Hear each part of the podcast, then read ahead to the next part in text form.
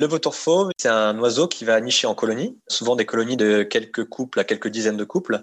Ils vont se déplacer en gros groupes et si un vautour détecte une carcasse, tous les autres vont le suivre tout de suite et vont l'accompagner. Donc ça permet d'optimiser les chances de détecter une carcasse sur un territoire. Quand ils repèrent quelque chose qui va les intéresser, ils vont chercher à prendre plus de renseignements avant de descendre, puisqu'ils ont des os relativement fragiles, donc ils ne prendront jamais le risque de se rapprocher de proies potentielles euh, encore euh, actives, on va dire. Donc, ils vont observer, tout simplement. Ils vont cercler. Donc, s'il y en a un qui cercle alors qu'il n'y a pas de courant ascendant, les autres vont venir voir ce qui se passe. Et ça, c'est encore plus vrai si on les voit descendre. Là, on les voit sortir, entre guillemets, les trains d'atterrissage. Donc, ils sortent leurs grandes pattes qui leur permettent de freiner. Et ça, c'est un signal vraiment qu'ils vont envoyer à tous les autres. Comme quoi, là, les gars, il y a quelque chose d'intéressant. On va descendre, on va aller voir ce que c'est. Jean Andrieux est un spécialiste amoureux de nature en général et de rapaces en particulier. Ce jeune ingénieur écologue vit dans le Vercors, où il étudie les vautours. Jean est aussi un inlassable promeneur et un excellent photographe, qui est également programmé dans la galerie de nos amis photographes de nature. Et cette galerie, c'est lui qui l'a fondée, puisque Jean a brièvement fait partie de Baleine sous Gravillon, le temps de ce grand œuvre. Encore merci Jean.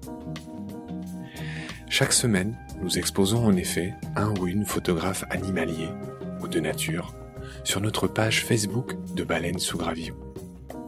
Ces photographes, amis de la nature comme nous, ont la gentillesse de venir partager leurs meilleures photos. Roman Schaeffer, mon équipière Herpeto, spécialiste des reptiles, s'occupe de les inviter et de les exposer, et elle a à cœur de varier les plaisirs. Des nudibranches ces joyaux des océans, aux baleines, évidemment, c'est le titre du podcast, des animaux de l'Arctique à ceux de l'Antarctique, de ceux des déserts à ceux des jungles, des reptiles aux amphibiens, avec ces deux grands maîtres que sont Franck Deschandoles et Mathieu Bérodeau, des bébés animaux tout choupis ou déplumés, des forêts aux glaces, des oiseaux aux cloportes, qui met tout en valeur la poésie du quotidien. Nous invitons depuis peu aussi des dessinateurs, des aquarellistes et même des vidéastes. La galerie de Baleines sous Gravillon s'enrichit chaque semaine de nouvelles merveilles que je vous invite à visiter et à partager. J'embrasse au passage Julie Aubourg qui s'occupe de les exposer sur le compte Instagram de Baleines sous Gravillon. Et je vous invite, vous, à vous abonner à ces deux comptes pour ne rien perdre des merveilles que nous partageons. Dans ce deuxième épisode, nous allons parler des vautours de France et d'Europe. Dans le ciel des vautours, chapitre 2. C'est parti. Salut Jean. Salut Marc. Bienvenue dans ce nouvel épisode consacré aux rapaces et plus particulièrement aux vautours. La dernière fois avec toi, on avait vu les généralités sur les vautours, c'était pas inutile. On a vu que 14 espèces sur 23 étaient en voie de disparition. On avait vu pourquoi. Je renvoie les auditoristes vers cet épisode qui est au seuil de ce qu'on va dire aujourd'hui. Et aujourd'hui, on va passer en revue les principales espèces de vautours. Et on va commencer par, je dirais, le commencement, le plus courant, le plus classique. On va commencer par parler du vautour fauve, Gyps fulvus, de son petit nom latin. C'est le vautour un peu type. On en a en France, dans les Pyrénées, dans les Alpes. Est-ce qu'il y a d'autres régions de France où on peut voir des vautours fauves, Jean? Alors oui, on peut observer les vautours fauves dans maintenant la plupart des massifs en fait montagneux français, si on sort un peu les Vosges et le Jura. Au niveau de la reproduction, c'est dans les Pyrénées quand même que tu as le plus de chances de les observer, puisque les Pyrénées réunissent quand même un peu plus de 1000 couples reproducteurs de vautours fauves mais on va aussi en retrouver quasiment 700 dans les Grands Causses, dans les gorges du Tarn et de la Jonte principalement, et 600 dans les Préalpes qui sont divisés entre le Verdon, les Baronnies provençales et le Vercors. Mais après, en dehors de la reproduction, notamment sur les mois de juillet et d'août, tu peux aussi en observer dans les Alpes du Nord, comme en Savoie, en Haute-Savoie, mais aussi en Auvergne, dans le Cantal, dans le Puy-de-Dôme ou même en plaine parfois. Jean, tu as une encyclopédie vivante sur les vautours. Je pense que ce fait n'a échappé à personne. Que dire sur le vautour fauve? Typiquement, il a un très long cou qui est recouvert d'un duvet. Il n'est pas nu, contrairement à ce qu'on pourrait croire. Et ce duvet permet de mieux effriter le sang séché et ça facilite l'hygiène de ce bel oiseau. Tu nous as dit euh, à l'épisode précédent, c'était très clair, que ces oiseaux, bien qu'ils se nourrissent de charognes, sont pas du tout sales. Ils pratiquent même ce qu'on appelle en anglais le sunning, qui consiste à étendre leurs ailes au soleil pour les nettoyer. Tu m'en dis un mot? Oui, c'est un comportement qui est assez régulier et assez facile à observer chez le vautour fauve quand ils vont se reposer sur des secteurs qui sont bien exposés au soleil, souvent des falaises exposées au sud. On va les retrouver en parfois assez grands groupes qui sont comme ça, tous ailes ouvertes.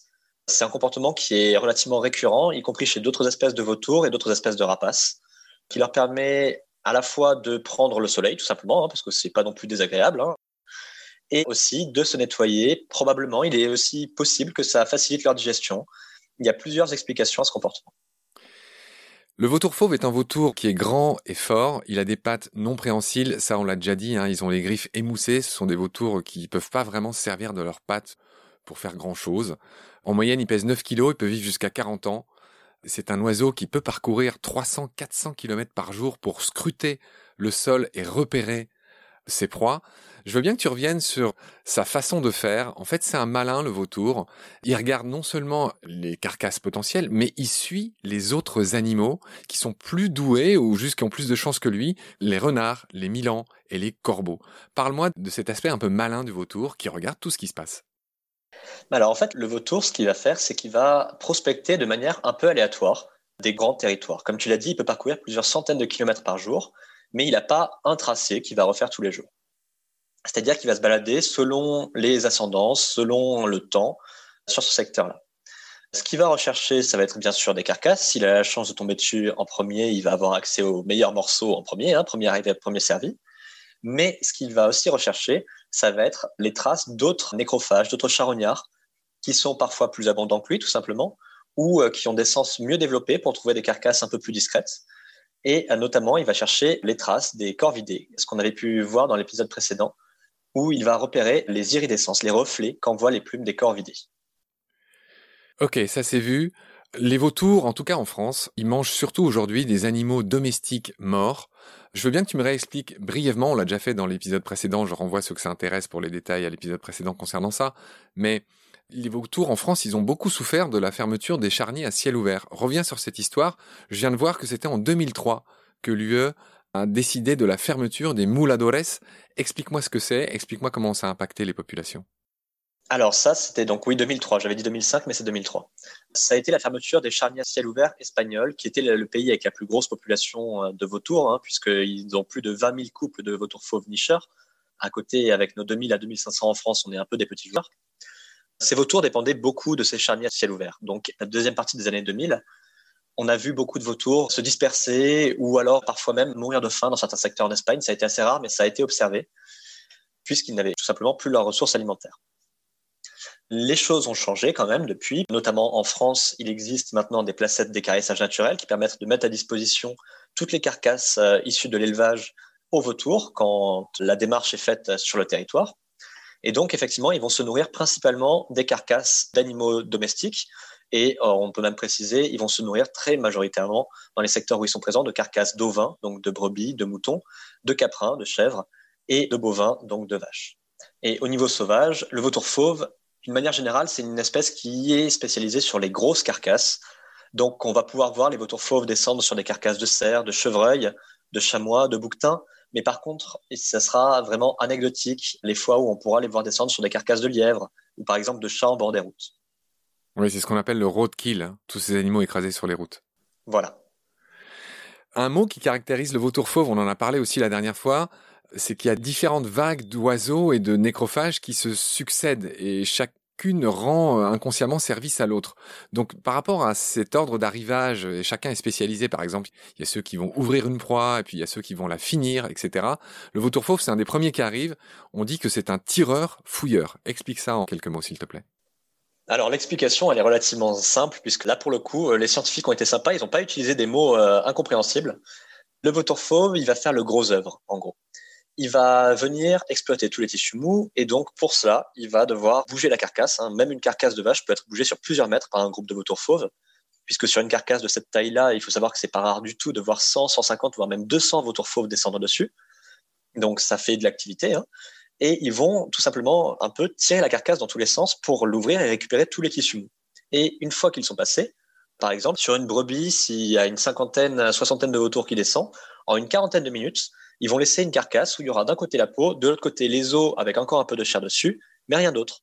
Et donc, pour cela, ils auront tout simplement un peu écartelé la carcasse, ils l'auront mise dans tous les sens, ils auront tiré dessus et ils auront fouillé dans tout ce qu'ils pouvaient trouver. Tireur fouilleur extraordinaire, tu viens de très bien le résumer. On a fait le tour du vautour fauve, tu veux rajouter quelque chose sur cet oiseau? Oh, bah, ce qu'on peut noter, c'est que c'est un oiseau qui va nicher en colonies, souvent des colonies de quelques couples à quelques dizaines de couples. Ils vont se déplacer en gros groupes et si un vautour détecte une carcasse, tous les autres vont le suivre tout de suite et vont l'accompagner. Donc ça permet d'optimiser les chances de détecter une carcasse sur un territoire. Est-ce à dire qu'ils s'observent en vol et qu'ils ont des attitudes qui permettent de deviner quand l'un a vu quelque chose? Les fameux cercles concentriques au-dessus d'une proie, c'est pas qu'une légende. Voilà, voilà. En fait, quand ils repèrent quelque chose qui va les intéresser, ils vont chercher à prendre plus de renseignements avant de descendre, puisqu'ils ont des os relativement fragiles, donc ils ne prendront jamais le risque de se rapprocher de proies potentielles euh, encore euh, actives, on va dire. Donc, ils vont observer, tout simplement. Ils vont cercler. Donc, s'il y en a un qui cercle alors qu'il n'y a pas de courant ascendant, les autres vont venir voir ce qui se passe. Et ça, c'est encore plus vrai si on les voit descendre. Là, on les voit sortir, entre guillemets, les trains d'atterrissage. Donc, ils sortent leurs grandes pattes qui leur permettent de freiner. Et ça, c'est un signal vraiment qu'ils vont envoyer à tous les autres, comme quoi, là, les gars, il y a quelque chose d'intéressant, on va descendre, on va aller voir ce que c'est. Impeccable. On va enchaîner enfin sur notre chouchou, ça fait longtemps qu'on en parle. On va parler du gypaète barbu, Gypaetus barbatus. Son nom déjà est intéressant. Gyps en grec, ça veut tout simplement dire le vautour. Et aethos, c'est l'aigle. Donc cet oiseau, de par son étymologie, eh ben c'est le vautour aigle. Je continue à parler de son nom dans différentes langues, il est extrêmement intéressant. En allemand, on l'appelle le Lemmergeier, ce qui veut dire le vautour des agneaux. On l'appelle aussi, en fonction des régions, le Bartgeier, on va y revenir, le vautour à barbe, car il a une touffe de poils noirs de part et d'autre du bec. C'est un animal magnifique avec les yeux cerclés de rouge, il est vraiment très très beau.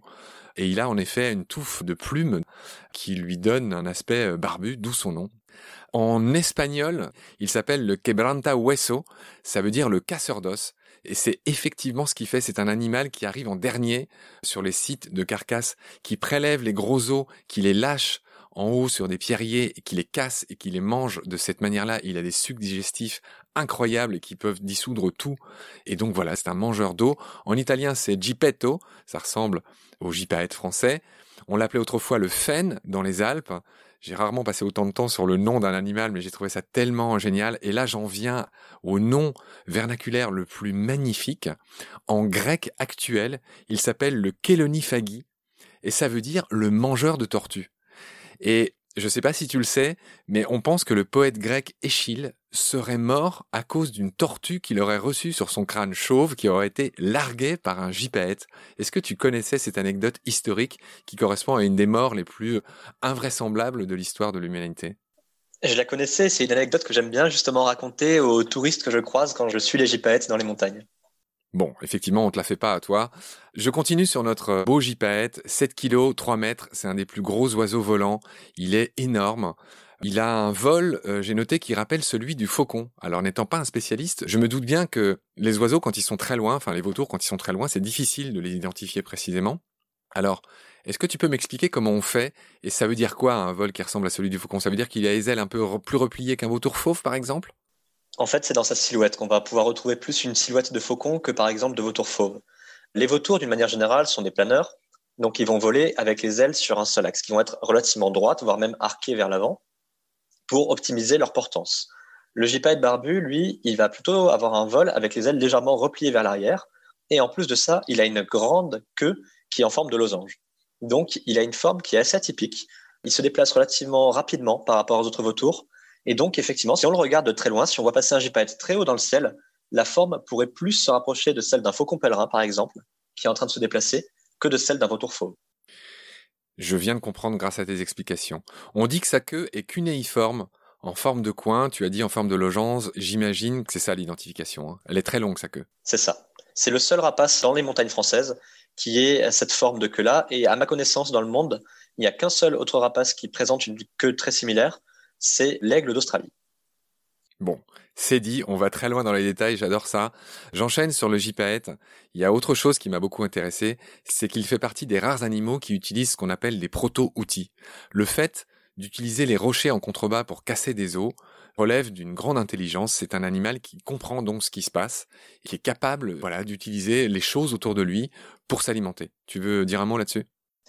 Bah, Ce qu'on peut même dire, c'est qu'il a même ses propres cassoirs on appelle ça en général un cassoir, ce secteur-là, ou un lardoir, selon les, termes.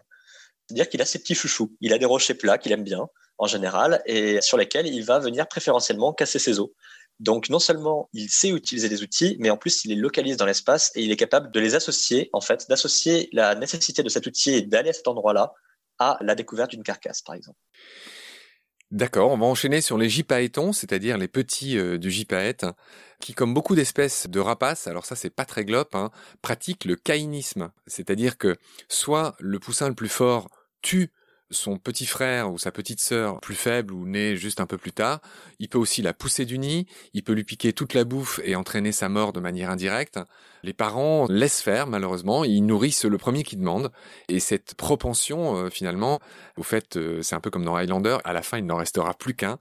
Et eh ben ça s'appelle le caïnisme chez les animaux en, général. Il n'y a pas que chez le gypaète qu'on observe ça. On va enchaîner sur un autre vautour, cher Jean, si tu es d'accord. On va parler d'un vautour que j'aime bien aussi, qui s'appelle le vautour moine, Aegipius monacus. Et donc lui, il y a deux fois moine dans son nom latin, puisque pius c'est pieux et monacus c'est moine. Pourquoi on l'appelle ce vautour le vautour moine? Décris-le-moi, s'il te plaît. Alors c'est un grand, grand vautour. En France, c'est le plus grand vautour qu'on puisse observer, puisqu'il atteint jusqu'à 3,05 m d'envergure. Et il a une allure, en fait, une fois qu'il est posé, dans l'ensemble qui est très sombre, en espagnol, on l'appelle el buitre negro, le vautour noir. Donc c'est une allure dans l'ensemble, donc plutôt sombre et avec une collerette plus claire qui pourrait apparaître un peu comme marron et qui dans certains cas pourrait rappeler la bure d'un moine en fait, tout simplement. Et même le capuchon d'un moine. Voilà, et le capuchon, et même on pourrait voir sur sa tête en fait presque une tonsure en fait à l'arrière de la tête. Donc il a beaucoup de caractéristiques qui viendraient rappeler un moine.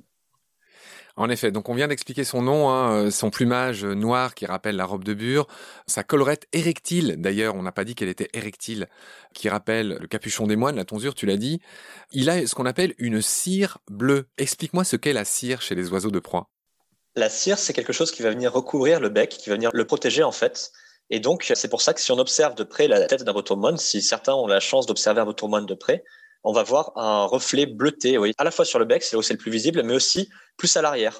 C'est un truc qu'on va pouvoir observer un peu en général sur l'avant de la face. Voilà, donc la cire, c'est un peu la base du bec qu'il y a entre les yeux et le début du bec. Voilà, et chacun voit que par exemple sur un aigle royal, voilà, ils ont une cire jaune, le faucon pèlerin aussi, mais ces couleurs varient beaucoup euh, d'une espèce à l'autre de rapace. Je voulais aussi dire qu'une grosse différence entre le vautour moine et le vautour fauve, c'est là où il niche. Les vautours fauves nichent sur des falaises, alors que le vautour moine préfère les arbres. C'est ça, il a même une petite préférence au sein des arbres. Il va plutôt aller sur les pins sylvestres ou sur les chênes un peu torturés. Donc il aime bien les arbres qui ont pris beaucoup de vent, par exemple, et qui vont avoir créé une sorte de plateforme naturelle à 3 ou 4 mètres du sol, pas forcément très très haut.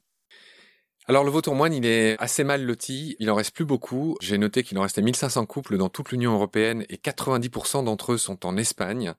Tu me parles un peu de la France, on peut en voir où en France des vautours moines alors en France, il y a quelques années, on ne pouvait plus du tout en voir, puisque dans les années 80, il était considéré comme éteint en France. Il avait disparu au cours du XXe siècle.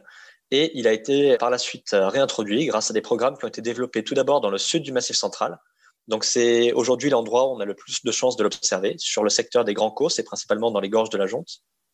Puis ensuite, il a été aussi réintroduit dans les baronnies provençales et dans le Verdon, donc dans les Préalpes. Aujourd'hui, c'est les secteurs où on a le plus de chances de le voir.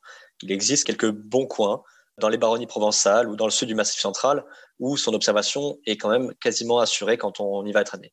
Mais euh, la situation en France reste pas forcément très joyeuse pour lui, avec une cinquantaine de couples ça fait vraiment pas lourd hein, si on compare aux 2500 couples nicheurs de vautours fauves. Par contre, ce qu'on peut quand même noter, c'est que la tendance est à la progression. 50 couples, mais tous les ans, on gagne quelques couples qui viennent s'installer en plus dans les baronnies, dans le Verdon, dans le sud du Massif central. Il a colonisé par exemple assez récemment le département de l'Hérault, où il y a un couple qui s'est installé il y a quelques années. Eh ben, je suis ravi d'entendre ça, comme quand on raconte pas que des vilaines nouvelles euh, trop tristes dans Baleine ce gravillon. Je te remercie beaucoup pour ce temps que tu nous as à nouveau accordé. J'aurai le grand plaisir de te retrouver très vite. Salut Jean, à la prochaine. Prends soin de toi. Salut Marc.